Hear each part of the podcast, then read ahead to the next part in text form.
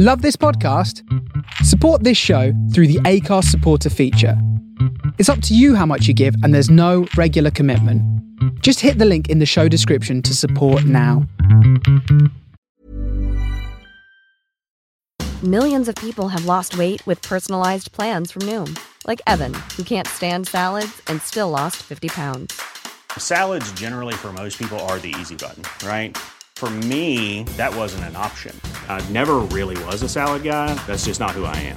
But Noom worked for me. Get your personalized plan today at Noom.com. Real Noom user compensated to provide their story. In four weeks, the typical Noom user can expect to lose one to two pounds per week. Individual results may vary.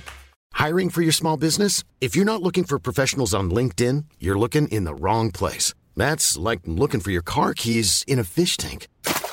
LinkedIn helps you hire professionals you can't find anywhere else, even those who aren't actively searching for a new job but might be open to the perfect role. In a given month, over 70% of LinkedIn users don't even visit other leading job sites. So start looking in the right place. With LinkedIn, you can hire professionals like a professional. Post your free job on linkedin.com slash people today.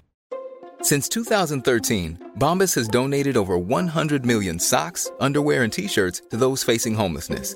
If we counted those on air, this ad would last over 1,157 days. But if we counted the time it takes to make a donation possible, it would take just a few clicks. Because every time you make a purchase, Bombas donates an item to someone who needs it. Go to bombas.com slash ACAST and use code ACAST for 20% off your first purchase. That's bombas.com slash ACAST, code ACAST.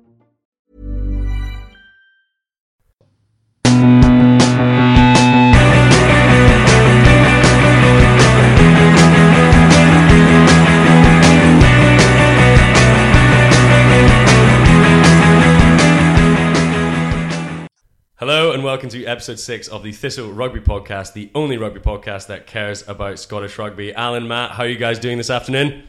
Yeah, all good, mate. It's a pleasure to be here once again talking about Scottish rugby.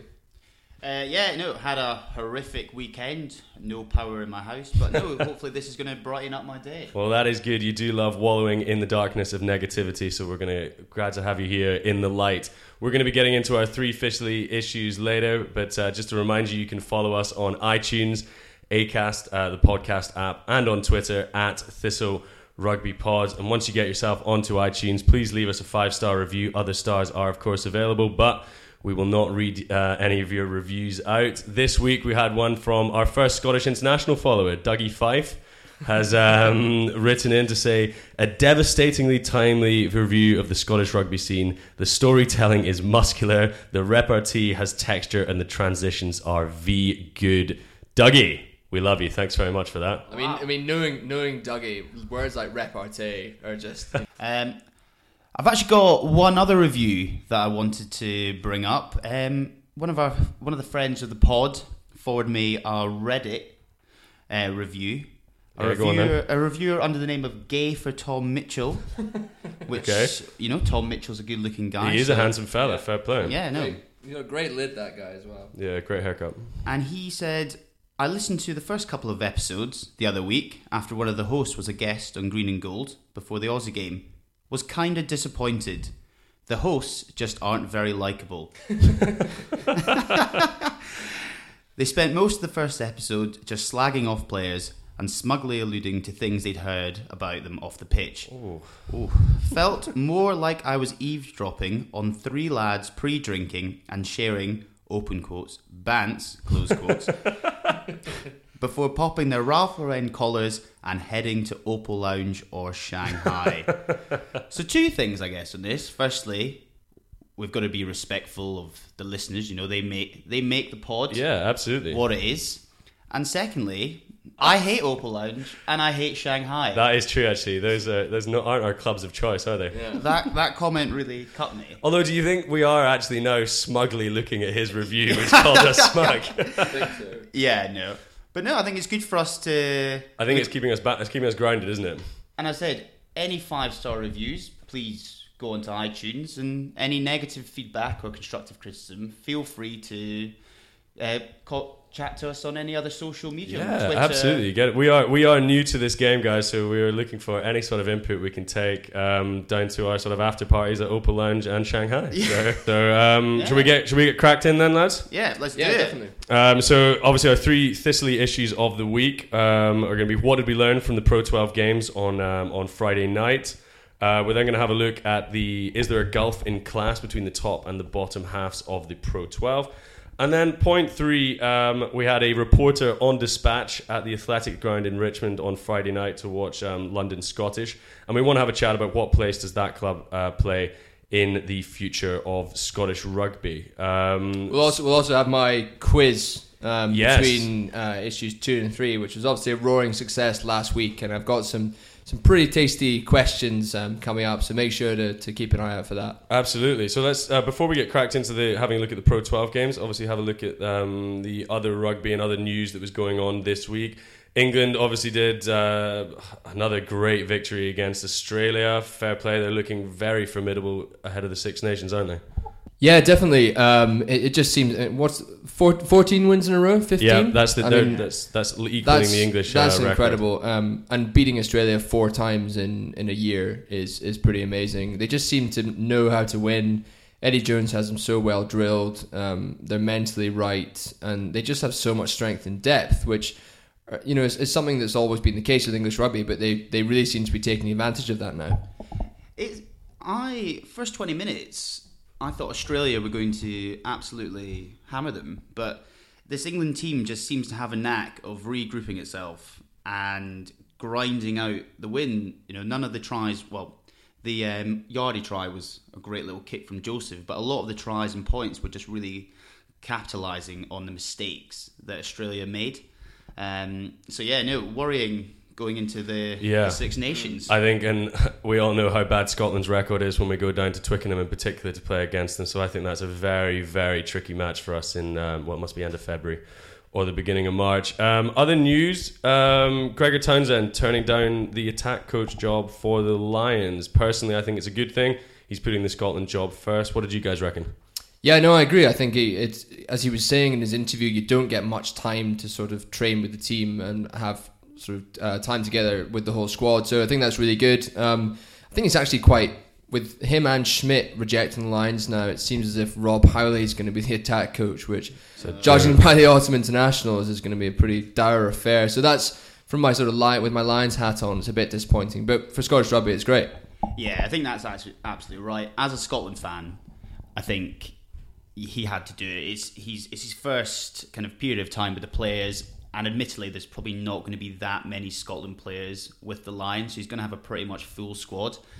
And but yeah, from a Lions perspective, it would have been great to see him in that te- in that team of coaches because I think the one thing that Wales and although the Lions won four years ago, they there was a slight dearth of attacking invention and talent, and it would have get good to see him there because I think he would have added a lot to the setup. But Yeah. but yeah, no, where is Scotland going in the summer? Australia. Australia, and then one game in Fiji. Actually, I think. Yeah, I think it's really good that he's going to be focusing on the, the job in hand. Um, I think he probably could have got quite a lot of experience working with that Lions setup, but I, I think it is the best decision for Scottish rugby for him to go on the tour to Australia with them. And um, sticking on that theme of the sort of merry-go-round of Glasgow and Scotland coaches, um, the incoming Glasgow coach, Dave Rennie, it's being um, reported this morning in some South African press that he is being tapped up for the um, the Springboks job, which would be um, quite a quite a bad state of affairs for the Warriors if it was to go through. Matt or Alan, have you been uh, keeping up with this at all? Yeah, well, I saw it. Um, someone had tweeted it this morning, and I, I put it out there on the on our Thistle account. Um, it seems as if Coetzee is is destined for the chop, um, and yeah, Rennie is seems like the sort of the number one candidate. Um, I, I don't know what sort of contract he's signed and what the release clauses are. Um, you also think that you know with the rand where it is at the moment, they would maybe struggle to be paying as much for Rennie as, as the SRU are, which it seems is it appears is quite a lot of money. So I'm not sure how much truth is in it, but it would be a real blow because, as we talked about before in the pod, um, Rennie going to Glasgow is a, a, a coup for Scottish rugby. Yeah, I mean, from from his perspective, if you've got two options on the table, one being Glasgow Warriors Yeah. and one being South Africa, where to be honest, he can only really go up from where they are at the moment. I just think, from a professional perspective, you've got to take the South Africa job. Yeah, I suppose it's kind of um, reminiscent of when um, Eddie Jones was under contract with the Stormers, and then England came knocking, and well, look what he's done with them. So um, I think that's going to be a very interesting thing to to look over the next few weeks. Yeah, Um, I mean, r- really, really sad for the Warriors if he doesn't come though, because he is such a good coach. Yeah, he's and would have absolutely been class. really, I think, really great to take Glasgow Warriors even further on in their sort of um, club career. Well, yeah, and that's a nice actual, um, nice little link in there, Alan, to what we're going to be looking at the first issue about the Pro 12 games. Obviously, Glasgow played against Munster on um, Friday night and took a took, took a tough loss with a last minute drop goal from Ian Keatley, sending them down 16-15. Now, in the press, Gregor Townsend's been very, very critical of that Glasgow performance, and you can see why. That is the first time. This is a nice little stat, actually. This is the first time under Townsend's reign that Glasgow have lost three Pro 12 games on the spin. Really? Wow. And now that now that leaves them ten points adrift from the top, and actually five points off the playoff places as well. So I guess starting there, like, wh- what do you guys think of the game, and what do you think of Glasgow's chances of getting into that playoff spot? Yeah, well, it, it seems as if um, if you look at the teams that are above them, the top four, they're all playing really well. They're playing good rugby and they're they're Yep. beating teams quite comfortably and, and getting these results. And it seems as if Glasgow, sort of from the start of the season when they did very well, have just really, really tailed off. Um, and you know, I don't know how much of that is to do with how much they suffer in the international period because they do have so many players going away with Scotland. Um, but I just think that watching the game on on um, Friday night, the the lack of depth really tells. And when you have players like sort of Rory Clegg coming in, and, and even Peter Murchie, who's you know a manful player and, and the club very well, they just don't quite cut it against teams like Munster, who you know are are a very um, you know classy team. Yeah, it, it was Murchie as well. So set up the first, uh, well, not set up, but the the first uh, Munster try was off a, a sort of scaffed um, clearance click from Murchie that barely didn't even really get them out the twenty two, and then that was the sort of the makings of the first um, Munster score. And Glasgow found themselves ten 0 down, and that's a difficult place to come back to on a team like Munster. Yeah, that first 40 minutes was just filled with sort of silly errors and just organisationally, Glasgow just weren't there. And I don't know if that's just a symptom of the fact that half their team, or more than half their team, have been with Scotland for the last three and a half weeks. And also, as you say, once you're sort of 10 points down to Munster, Munster are probably one of the best teams in Europe at the moment Yep. and uh, they've got an amazing defence. And I know it's that classic like wall of red that Munster have. I, I just think you can't be putting yourself in that position. Um, although to say, I thought sort of Glasgow in the second half came back pretty well. Two sort of pieces of individual brilliance from Price and Bennett that did show kind of what Glasgow do have in their locker. And um, I don't coming back off the internationals, losing one point to Munster. I- don't think that's the worst thing in the world. And hopefully, I know we were chatting about it earlier. After the two uh, European games, Glasgow have got Edinburgh, Treviso, and then the four Welsh regions. And Glasgow do like to go on these big runs where they kind of build up five or six unbeaten games. And I've, I've got a feeling that kind of post Christmas, I think once all the players are back together, I think Glasgow are going to be fine and pushing for that top four. Yeah, I think that I think that's really an interesting point as well. But you talked about the the first half. There's some really fantastic statistics out of that. Glasgow had 60% possession, 60% territory, and they played 10 minutes of that half with an extra man um, after someone was showing the cheese. Um, they won seven penalties and only gave away three. Now that is an unbelievable sort of like platform to be playing against, but they couldn't break down the wall of red and Munster's um, defense, and they only came away from a three-point penalty from Pete Horns. I mean, that is actually quite uncharacteristic, I would argue, of Glasgow, and I think it's that put them in a difficult position to come back and win it. And though I'm absolutely loving, and I said it last week, I'll say it again. Ali Price is looking like a proper little live wire that could really shake up Yeah. and hopefully come through and be a really good um, sort of impact man behind Greg um, Laidlaw for Scotland.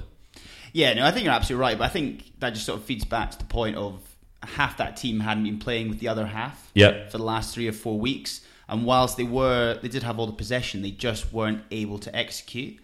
And hopefully, now they're going to have a solid two months together, they're going to be able to kind of bring that back into their game. I don't know. What do you think? Yeah, no, I, I agree. Um, I, I suppose my, my question about the whole thing is that unless they do peak and unless they go on a good run and you know at least make the semi-finals, is that a bit of a worry about Gregor Townsend then taking over Scotland? Well, it's it's a tricky one, I think, um, because he has had an amazing run with Glasgow, and you can't deny that this has been the best Scottish club team that there has ever really been. Possibly discounting Edinburgh's sort of freak run to the semis of the Heineken Cup a few years back.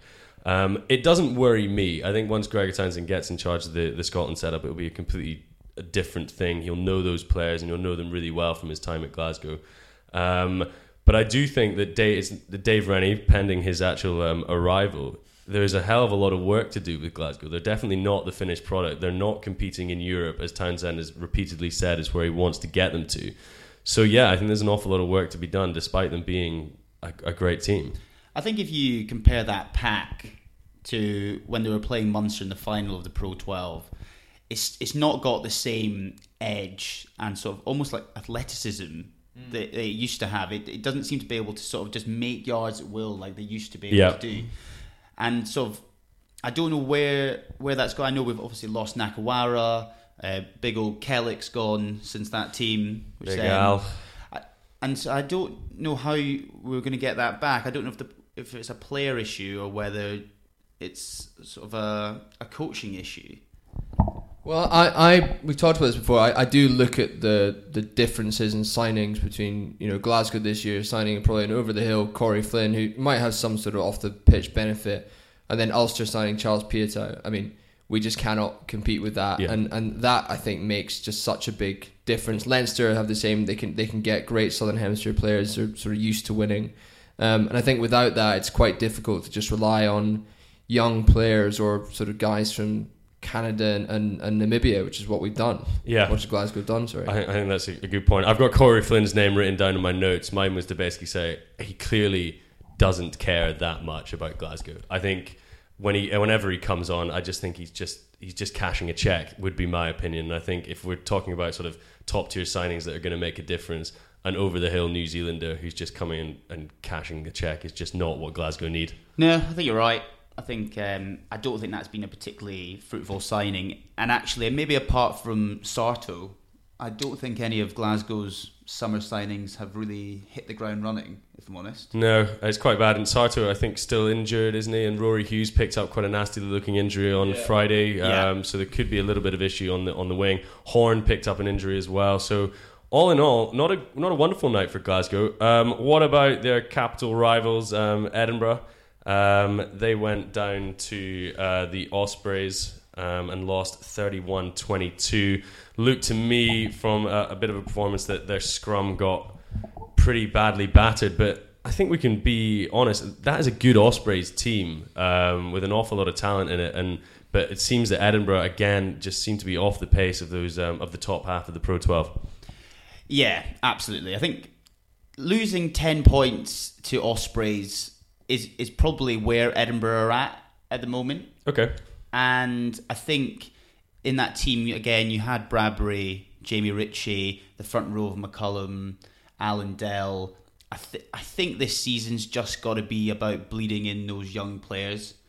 And I mean, we've given up on playoffs, probably given up on Europe. well, I I mean, I think they I think they probably have to. I mean, they're they're sitting on 14 points. The only team that they're above are Treviso and Zebre.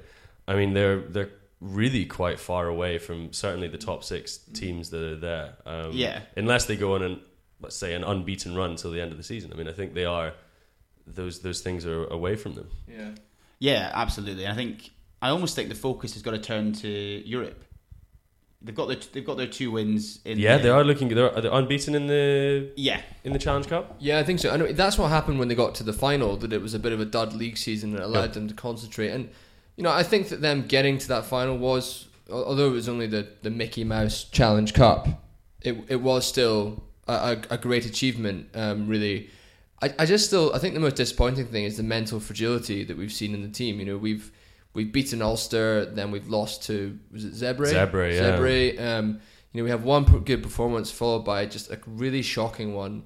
Um, and I think that's the thing to work on um, because I actually think that Hodge has brought at least a more attacking entertainment style Definitely. than than Alan Solomons. There, there was quite an interesting tweet that the um, I think guy's called Omar Mouneimne, I don't know how you pronounce it, who was the defense coach under Solomons, and I think he tweeted last week saying um, that Edinburgh have half the budget of Glasgow, and that Solomons was was dealing with things that you know off the pitch that no one else had to deal with, and that Glasgow were at a complete advantage to them, which I thought was quite. Not, I don't know how Yeah. much truth is in that, but quite interesting. And maybe when you look at the Edinburgh signings over the past few years, there's an element of truth to that. If that is true, what is the what do you think the rationale for that is? Maybe Glasgow. They think Glasgow have more of a shot of of winning things, so that they're bet they're better at bringing in young players. Yeah, I guess I don't know if just strategically the SRU felt that they only had enough resource to focus on one team, you know, rather than splitting the money across two and sort of having two teams that were sort of going fifth or sixth, actually with the young players, with the coaching setup and sort of almost building this kind of almost great community around Scotstoun, actually it would make sense to focus on one of the pro teams more than the other. And the results, I guess, have have proved that. So um, I can I can kind of see it. If your budget only allows you to push one push on one team, then you might as you might as well um, you might as well do it.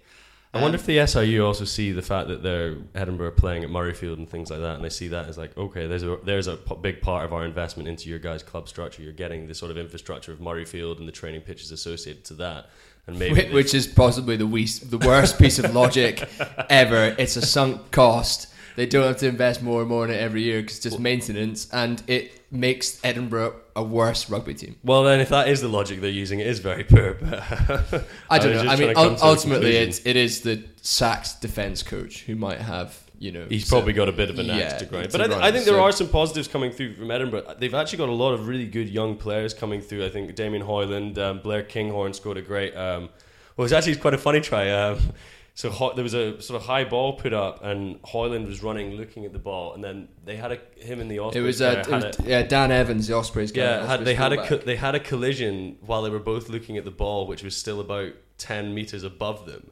So they both hit the deck. The ball now lands, bounces into Kinghorn's hands, and he runs it and he scores it because he's Jets. Yeah. and it went up to the TMO, and Alun Wyn Jones was absolutely livid that it had been allowed to uh, to go on the score sheet. But there, I think there, there has been quite a lot recently about poor Pro 12 refereeing, and actually, when you do watch the games, some of these guys, you know, fair enough, they're young, they're inexperienced, but just don't seem to have a feel for the game. That is just a common sense point that it would be a penalty. There was nothing malicious in it, but it was clumsy. It was a penalty. Exactly. But hey, we'll take the uh, we'll take the five points. Or absolutely. And Mata got another try off the bench. It was a bit of a consolation point. I think it was 78th or 79th minute, which made the score look actually a little bit more flattering um, for Edinburgh. But as I was saying, I think these hard away Friday night fixtures are good. I mean, young, young, fairly inexperienced front row. Dell getting um, a really tough run out.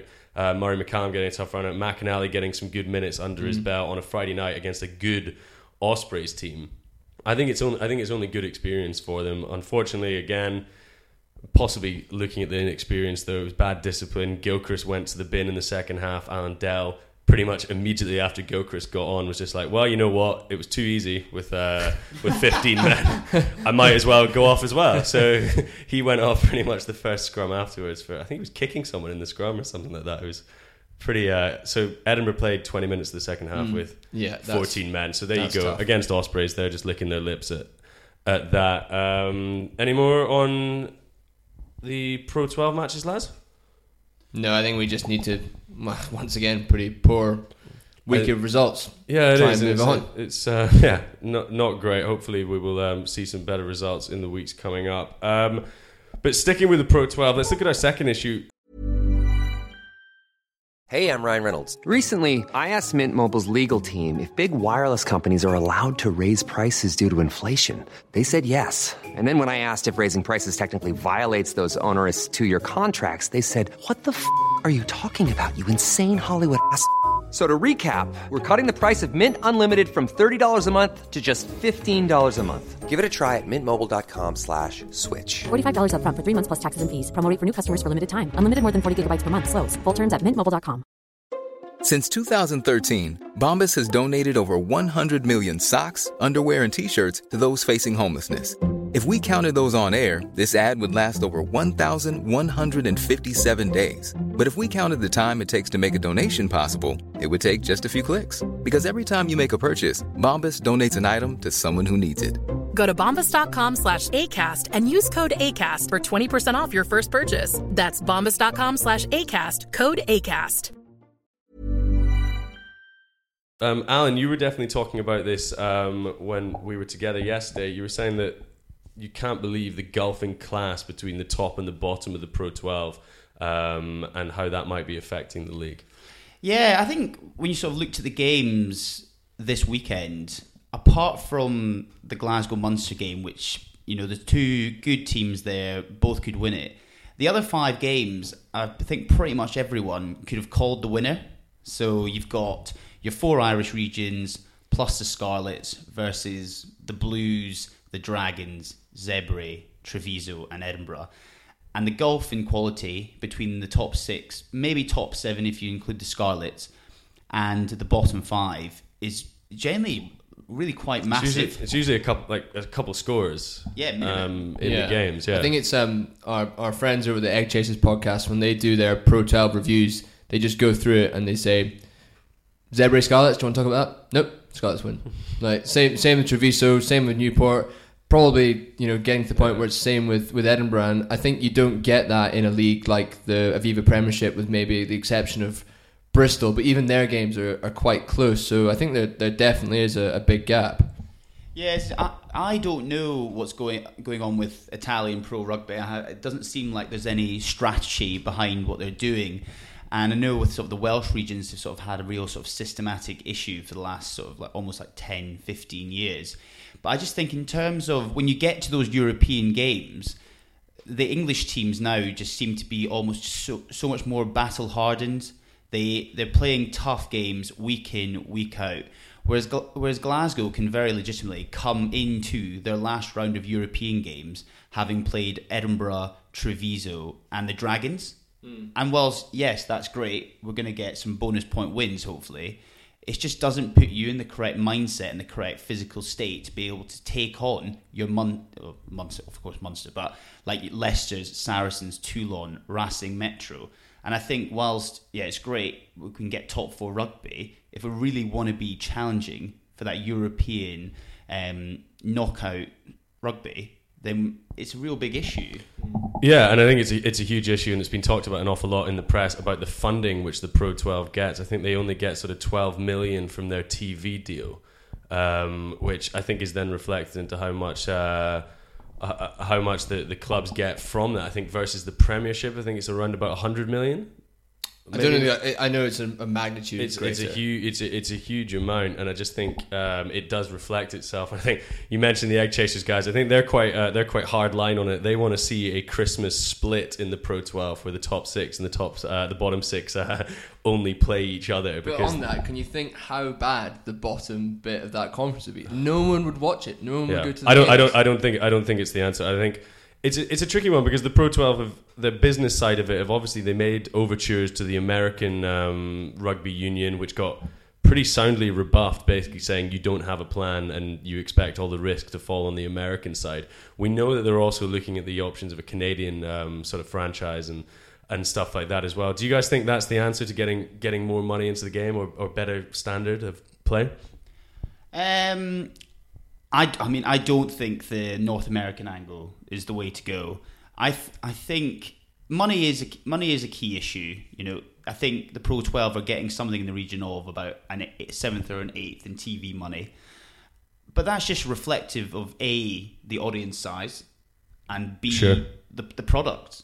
You know, the, the product is quite poor On many occasions it can be, yeah. and and I'm I, I'm not sure how you fix that, and I don't think adding adding a team from New York or a team from Toronto is going to change that. I think it's probably about sorting out Welsh rugby from the bottom up and basically telling the Italians get your shit together or you'll be kicked out. Mm. Because honestly, Zebre and Treviso bring down that tournament Yeah. and I just don't see. I don't think they have a positive benefit Yeah. for for it on the whole. But I, I, it's, it's interesting speaking about the Italians. I listened to a podcast about um, it was called Conor O'Shea's um, sort of time in Italy, and he was sort of saying that the um, that the club setup is really really disparate, and there's no real sort of um, organization there. But he he couldn't have been clearer that it was so important for the future of Italian rugby that Zebre and Treviso are playing at that top level and continue to do so, and then ultimately become competitive, and that's a knock-on effect to the future of the Italian national side, who we sort of talked about, sort of scratch around and pick up wins here and there, but are never very consistent. But they, I think Italy. Do you think they add something to the Six Nations? I think they're a good. They're a good thing. Yeah, I, I do actually, um, and I think that you know trips to, to Rome and stuff. I think that it does add a quite a lot. And you know, to be fair, they've they've beaten everyone now, bar England. Yeah. Um, I think the Scotland Italy games are always pretty poor, but that just reflects the fact that it's two teams desperate for a win. Um, no, I, I think they do they do add quite a bit. Um, But we'd like. I think the club structure needs to be sorted out, and then hopefully that'll knock on to the international um, scene. Now, uh, are we done on Pro 12? You think? Because we can now return to Matt's um, second week of Matt's um, Thistle Rugby podcast quiz. Alan took the win last week, so it's going to be uh, it's going to be tightly tightly fought this week. I'm I'm certainly looking for the win. Right, so yeah, uh, round two of the Thistle Rugby podcast quiz. Got some really, well, at least I think, great questions today for you. Um, got a pen and paper, write them down, then we'll uh, we'll compare questions at the at the end. Yeah, Yeah, let's go for it. good to go. Okay, so number one, name the club grounds that each of these Scottish rugby clubs play for. Give you Gala, Glasgow Hawks, and Hawick. Ooh, Easy one, easy one to start. I reckon most people out there will get that. That's tricky. In a second. I've got the Borders ones, but I'm not sure about the Glasgow. Right, happy with that? Yeah. Question yeah, number I'm two. ready to go. Name all of Newcastle Falcons' current Scottish internationals. And you get a bonus point if you name the other two young Scots that are on their books at present. That's a tough one, but that's why it's a bonus point. I've got a few. Do love the Falcons. Yeah. Many a It's- Friday, there's many a some- some Friday real night at sort of old, Park. old Scottish rugby warriors there. The ones I know are certainly warriors, aren't they? Happy with that? Yeah, yeah, yeah. Yep. Um, number three. Um, what is the capacity of our dearly beloved Murrayfield Stadium? And I give you whoever's closest gets the point. Ooh. I think I've, I think I'm quite close on that one. Happy with that? I can see you've gone specific. Yeah, I know. I, good. ge- I generally think I know fairly close to All it. right. I think right. I know, and that, it's not that. and it's not what you've got. so- I can tell you one of you has got the exact right answer. So anyway, um, and the the last question is quite an interesting one. Um, I was doing some digging around. Um, so how many internationals did the ill-fated Gale Force team produce? Oh my god. Bonus points if you can name any of them. Now, this was a team that was sort of after the Border Reavers were disbanded, was sort of thought of, of up as a way of giving fringe um, Edinburgh and Glasgow pro players So um, you, a, just, a game. You, just, you just want a number rather than the names of the players. I just want a number, and if you have any of the names, then you're a legend. That's certainly going to be It's, open. it's a it's gonna a be it's a good play. little team that got up so I guess so. we're looking at players that were sort of like 19, 20. Yeah, so they played they played their games in 2009, 2010. Okay. Ooh, I, okay. Um, well, I think I start fairly strong and then dip off towards the end. Um, All got our answers? Yeah, good. yeah, go on then. Okay, so let's go. What are your answers for number one, the club grounds? What have we got? Gala, I've got Netherdale. Ne- Netherdale, yeah. nice. Uh, Hawks, Oh, I, I actually don't know. don't I know. don't, I'm not. Is it Old Anniesland? It's New Anniesland. Oh, unlucky. is it GHA that play at Old Anna's Uh, Land? it's uh, Glasgow Accies that play at Old Anniesland. Ah, okay, Um, okay, fair and enough. then uh, how do we do on Hawick? I didn't get it, if I'm honest. Mansfield Park. Oh yeah, Oh, nice. we'll take that. Possibly one of the worst rugby places to play in the world. speaking from personal experience, unfortunately. We have a core group of fans in Hawick. Don't. Come on, Mansfield Park is a Hey, beautiful we- place. it's a beautiful place to We play. We talk about Hog a lot, so there you go. Um, okay, so the, the second question. so what the- was that? I got two. Alan got, You got one. one. Got one. Lovely. Um, so yeah, all of Newcastle Falcons Scottish internationals. Right. just I think I've got the four internationals. I've only got three written down. So do you want to? I've got Ali Hogg, Yeah, Yeah. Murray Lowe. No. No. plays No. for Exeter. Oh, is, oh, who am I thinking of then? I've got John Well- Welsh. John That's who probably you were thinking of. Um, How did you forget Scott Lawson? Scott. Oh. That's who. Scott Lawson. Yeah. mhm. And then Tyrone Holmes. Yeah, Tyrone Holmes Oh, got one yeah. cap for Scotland. So That's that's the tough one. Um, Oh, And right. That's a bad one any- for me. Having lived in so- Newcastle for four years, that is quite poor from me. so Alan, you got all of them. Yeah, you did. Oh yeah. And uh, Dave, you got two. Two. So And then bonus now- points for any of the young non-internationals. No. No, so none there's from the, me. the young guy from Glasgow, Andrew Davidson, who played in the under twenties last year, who moved there this season. Oh yeah, he's just gone down, hasn't he? And oh, good. Then in their kind of senior academy, guy called Glenn Young, who's from Jed Forest, who's one Oh. of those you know the young brothers sort of dynasty that dominate um, kind of borders rugby. oh, awesome. Yeah, so he he's playing there on sort of an academy contract, and you know fair play to him. Interesting. Yeah. Um. So moving on to Murrayfield capacity, what do we what do we got here? I've got Dave? I've got written down sixty four thousand five hundred and fifty, and I'm not sure why that's in my What, head. what have you got on? I've gone for sixty-seven thousand five hundred. Alan takes it with the exact Oh, right answer. God. That is excellent, excellent. so what are the Well sco- what are the scores on the doors at the Well, moment? then? count, count up your scores. What do you got? I've got I must have four then. I've on six. Oh Six. dear. Well, Well, looks you like never it- know. like you never it's- know. You never know. So, how many internationals did the ill-fated Gale Force team produce? What are we? What are we going for? I've I've written down four. Okay. What have you got? I'm gonna go for three. Three. I can tell you from this team that played uh, some match at some point. Um, there were nine. Nine. Yeah.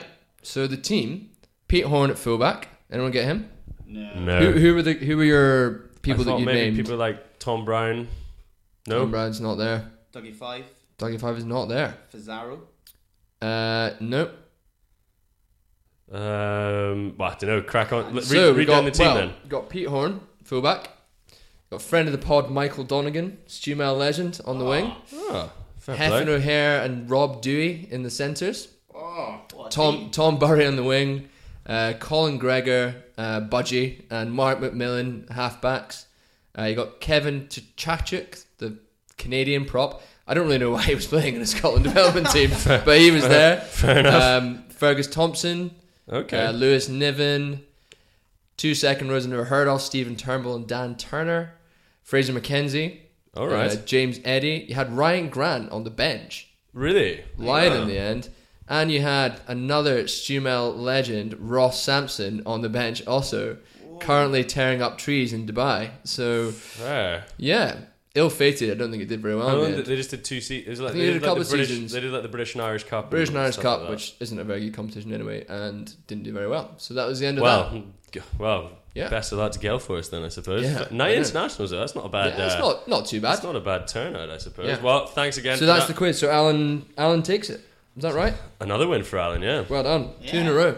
Two 0 I'm feeling. Um, Well done. I'm, smarting from that a little bit. Um, but hey ho, we will uh, we will move on. And um, we'll talk about. We're going to go have a chat about London Scottish. And um, Matt, you were down at uh, the Athletic Ground on um, on Friday night. Um, tell us about what was it like. Yeah, it was great. So I, I went down Friday night. Um, they were playing Ealing Trailfinders, who are sort of West London local rivals. Um, and Ealing have been going great guns in the league this season. I think they're they're third in the championship, or at least they were before Friday night. Um, Scottish have been struggling a little, but still picking up some good wins. And I think it's quite tight mid-table. And then you sort of have London Irish at the top, who seem to be running away with it. Um, and it was a great win for for Scottish. It was a really good match. The I think until you up, you're up close and you see it, the the standards really really great. You've got some sort of young guys who are wanting to make it to the Premiership level, um, and you've got sort of older, more experienced heads who've been around in that league for a while. It's it's really physical league. It's it's high pace. It's um you know pretty high high octane. Um, and I mean, I mean, you know, from a sort of Scottish rugby perspective as well, it was really great to see a lot of young Scottish guys playing. So you had um, George Turner starting at hooker, um, another Stumel legend um, who's on loan from Edinburgh. He was looking really, really sharp, really fit. Um, uh, you had Callum Hunter Hill on the bench who came, on, young guy but looks like a hell of an athlete. Um, you also had uh, Ali Miller in, in the in the back row for a twenty year old a, a big big old big old lad. uh, Neil Patrick as well. So I think it was really good to see the Scottish guys playing, fronting up physically, and they've they've got a really good setup there. I think overall. And so you think the the deal? Obviously, the deal was a little bit sort of um, here and there. They uh, initially were going to get 14 players from the SRU, um, and then the SRU sort of pulled out of that contract. I think they were worried about the finances behind it. It, I think they're now getting 10. So the SRU are providing them with 10 players. Yeah. And Sean Lineen sort of sits as there as a sort of part time director of rugby with a specific role of looking on at these sort of developing Mm, Scottish players. I mean, I think that's that seems to me like a very good compromise for, for Scotland, who've only got two pro teams. As you say, the Championship is a hell of a league. There's a Mm. lot of big, um, a sort of mixture of really talented youngsters and sort of big, hardened um, former Premiership players or guys that are just really, really good amateurs and have always Yeah. played at a really Yeah. high standard. Um, and for me, that sort of loose arrangement seems to work quite well. In fact, I'd actually like to see it become a little bit, a little bit closer, Mm. if anything. And you've also got John Dalziel there now as the, the head coach, um, former Melrose player coach, and also the under 20s. So it's it's a pretty good opportunity to to get young Scottish coaches through. Uh, you know, because you only as you you only have the two pro teams. There's there's limited opportunities there. What What do you think is sort of the long term strategy of London Scottish? I think if there was go, uh, I think they've publicly stated that they don't want to get promoted. A because they they'd have to move grounds, and I think there's certain sort of um, restrictions on how many English based players you need.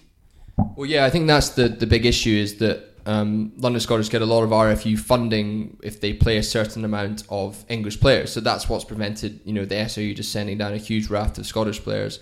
Um, maybe if they could get guarantees from the SRU that they would get a similar amount of money, but I think it is a lot of money money, so I'm not sure whether they'd be able to afford it. Well, this is we've chatted a lot about how we think Scotland need to look at getting a third pro team, and obviously London Scottish at the moment kind of acts as almost like a stopgap, as in we can send some young players down. It kind of looks to me like the option of could you put them in the Pro 12 and have them as the third team in the Pro 12?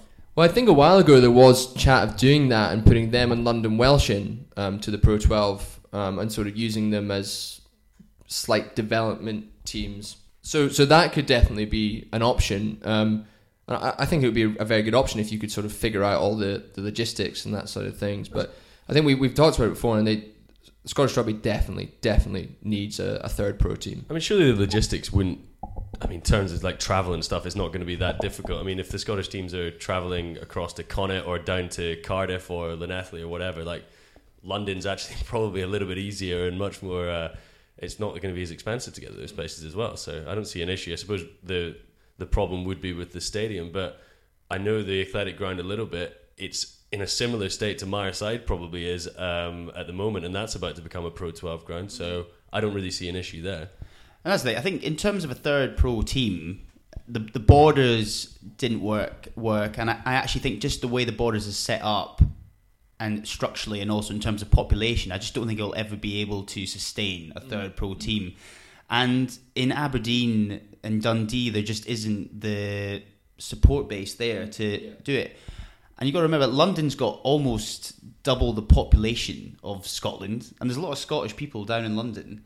And I think that if we do, if we do really want to have that third pro team, it kind of seems like the only viable option. Yeah, and they're not just there's not just the Scottish people in London. I mean, there's a lot of rugby fans who would like to go down to Richmond. It's a really central location and watch like a Scottish team play against um, Munster or Leinster or Ospreys or things like that. If you think about the the the Welsh guys that Mm. are there, the, the sort of English and the Irish people that are all in London, I think you would get a more critical mass of people down on there on a Friday night than you would. I think I agree with you on the borders. Yeah, and I think it's even the, the sort of softer things down there. Like they, they have a great clubhouse, they've got a great bar. It's they do the sort of entertainment side of things really well, and they, they seem to before Saturday games have huge lunches with great great turnouts. Um, it's a real hub before internationals, so I think you could build a real community around it. It's it's got a proper identity. I think London Scottish, which you know even compared with Edinburgh, Glasgow, they sort of struggle with that. So I, I definitely think that Scottish has a long term term place for Scottish rugby.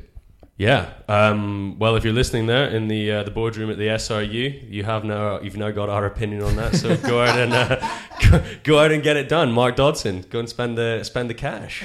I, say- I think it's probably our uh, our advice to you there. Um, any other business, guys? No, uh, Oh yeah, th- sorry about this. Alan Sure thing. yeah. Apologies to the fans. Um, as you've heard earlier, you know, power cut, and therefore I had didn't have the time to research the betting market. So no Alan Sure thing this week. So there's no no sure thing. I'm sure all the people that um, lost money for you in the second week of the uh, the autumn internationals are absolutely delighted to hear that. Matt, Yeah, you got it's your one, finger one, up. one more thing from me. Um, just want to say it's a little preview of the uh, it's the Scottish Schools Cup final um, this Wednesday. Yeah. It is the mighty Stewart's Melville against uh, Dollar, who I think have haven't won a cup or haven't at least won a cup in a long, long time. Um, Stuma haven't been in the final since 2010.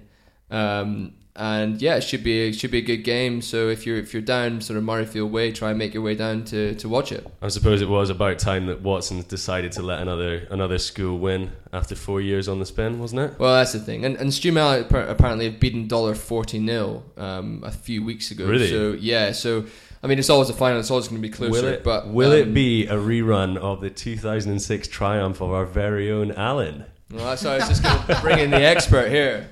What's it like to play in that match?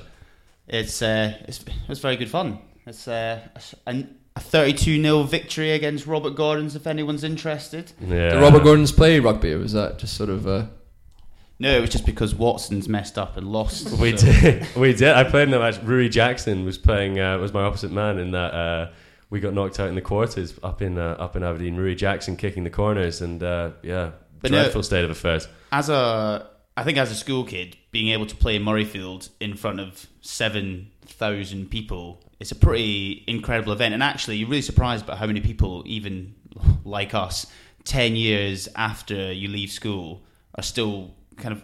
We, if we go and watch it, so uh, no, great. Go on the red, black, and gold. Take the win home. I'd like to see Stu Mel win it as well. As a, uh, hanging out with you guys enough, I think I think I've got enough loyalty loyalty there. Much more to Dollar. I think the last time Dollar won it will have been when John Barclay was still playing for them. Yeah. back in sort of the early 2000s, because that was when they they won it three years on the spin. Yeah. I remember watching my brother play for Watsons against um, against Dollar and losing. I think it was Barclay and Graham Morrison. was Yeah. the, the two dollar guys. Well, that is two powerhouses of Scottish rugby. um, well, great guys. Um, thanks again uh, for joining us. Um, as I say, follow us on iTunes, the Acast podcast app, or on Twitter at Thistle uh, Rugby Pod. Leave us a review. Let us know how we're doing. Um, so for another week, I'll see you later. Goodbye. cheers, guys. Bye. Planning for your next trip? Elevate your travel style with Quince. Quince has all the jet setting essentials you'll want for your next getaway, like European linen, premium luggage options, buttery soft Italian leather bags, and so much more. And is all priced at 50 to 80% less than similar brands. Plus, Quince only works with factories that use safe and ethical manufacturing practices. Pack your bags with high-quality essentials you'll be wearing for vacations to come with Quince. Go to quince.com slash pack for free shipping and 365-day returns. When you need mealtime inspiration, it's worth shopping Kroger, where you'll find over 30,000 mouthwatering choices that excite your inner foodie. And no matter what tasty choice you make, you'll enjoy our everyday low prices, plus extra ways to save, like digital coupons worth over $600 each week. You can also save up to $1 off per gallon at the pump with fuel points. More savings and more inspiring flavors make shopping Kroger worth it every time. Kroger, fresh for everyone. Fuel restrictions apply.